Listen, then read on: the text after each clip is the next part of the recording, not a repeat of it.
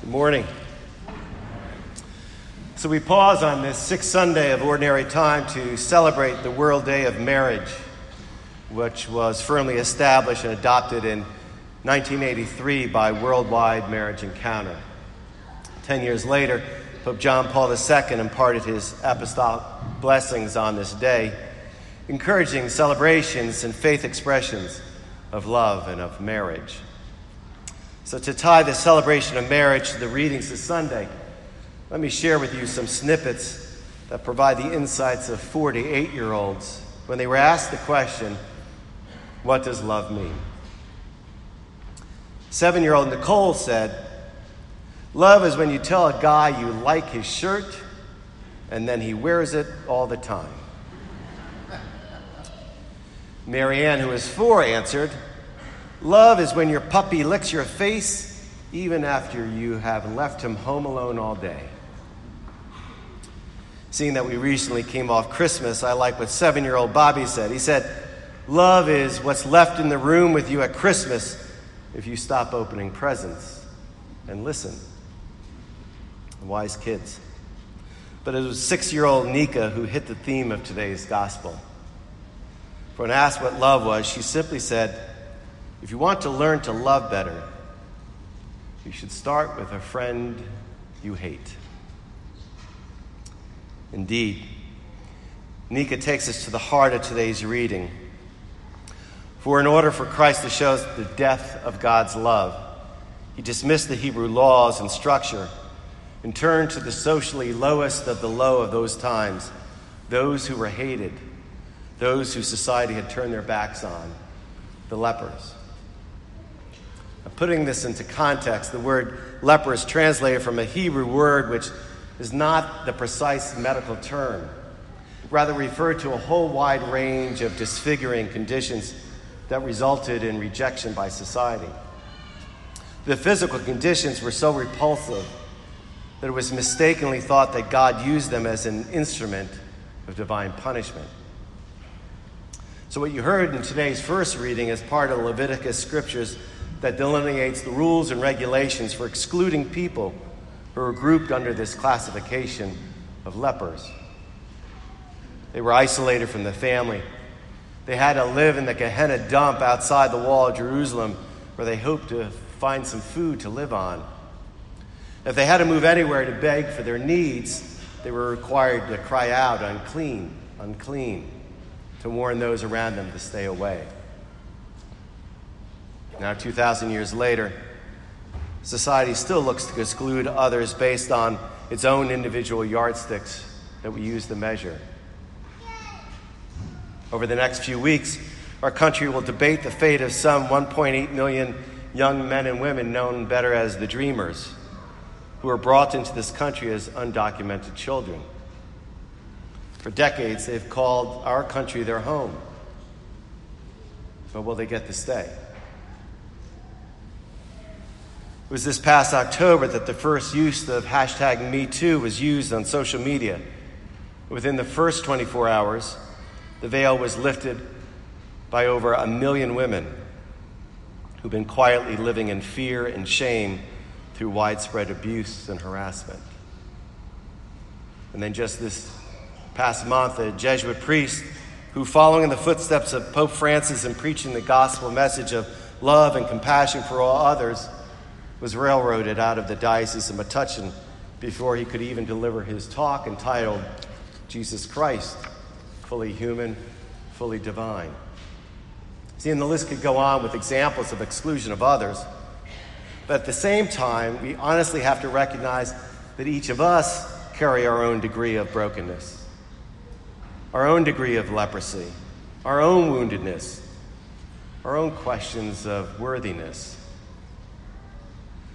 For in direct contrast to how religion dealt with lepers and all those not welcomed in society through exclusivity, Jesus brought us a new way, a new law, and it's based on inclusion. Jesus goes out of his way to make this point early in his ministry. He not only shows care for the leper, but he deliberately ignores the Leviticus law and goes up and he touches the leper and says, Be made clean. Christ supplanted the religion of law with the religion of communion. But as we know, Jesus didn't stop with this one leper. For throughout the gospel, Jesus meets and befriends and dines and heals the sinner, the prostitute, the tax collectors, the adulteress. It's clear that Jesus Christ was so intent on welcoming the excluded of his day that no one could doubt the unconditional love God has for all of us, just as we are, leper and all. See, each time we come to church, each time we pray, each time we come to this altar, our simple presence echoes the cry of the leper If you wish, you can heal me. And each time our God always answers, I will do it. Be made clean. For with Christ, there's no shame, there's no second class citizens, there's no lack of forgiveness, there's no earning of God's love. The untouchable are touched by God, giving us no reason to feel unworthy, no hesitation for us to move close to Christ. And lastly, take note of the irony in this gospel. In the beginning, we find Christ in the community and the leper, the outcast, among his people. And after the healing, and contrary to what Jesus asked, the leper runs off to tell his story and regain society. But with that, Jesus finds it impossible to enter a town openly.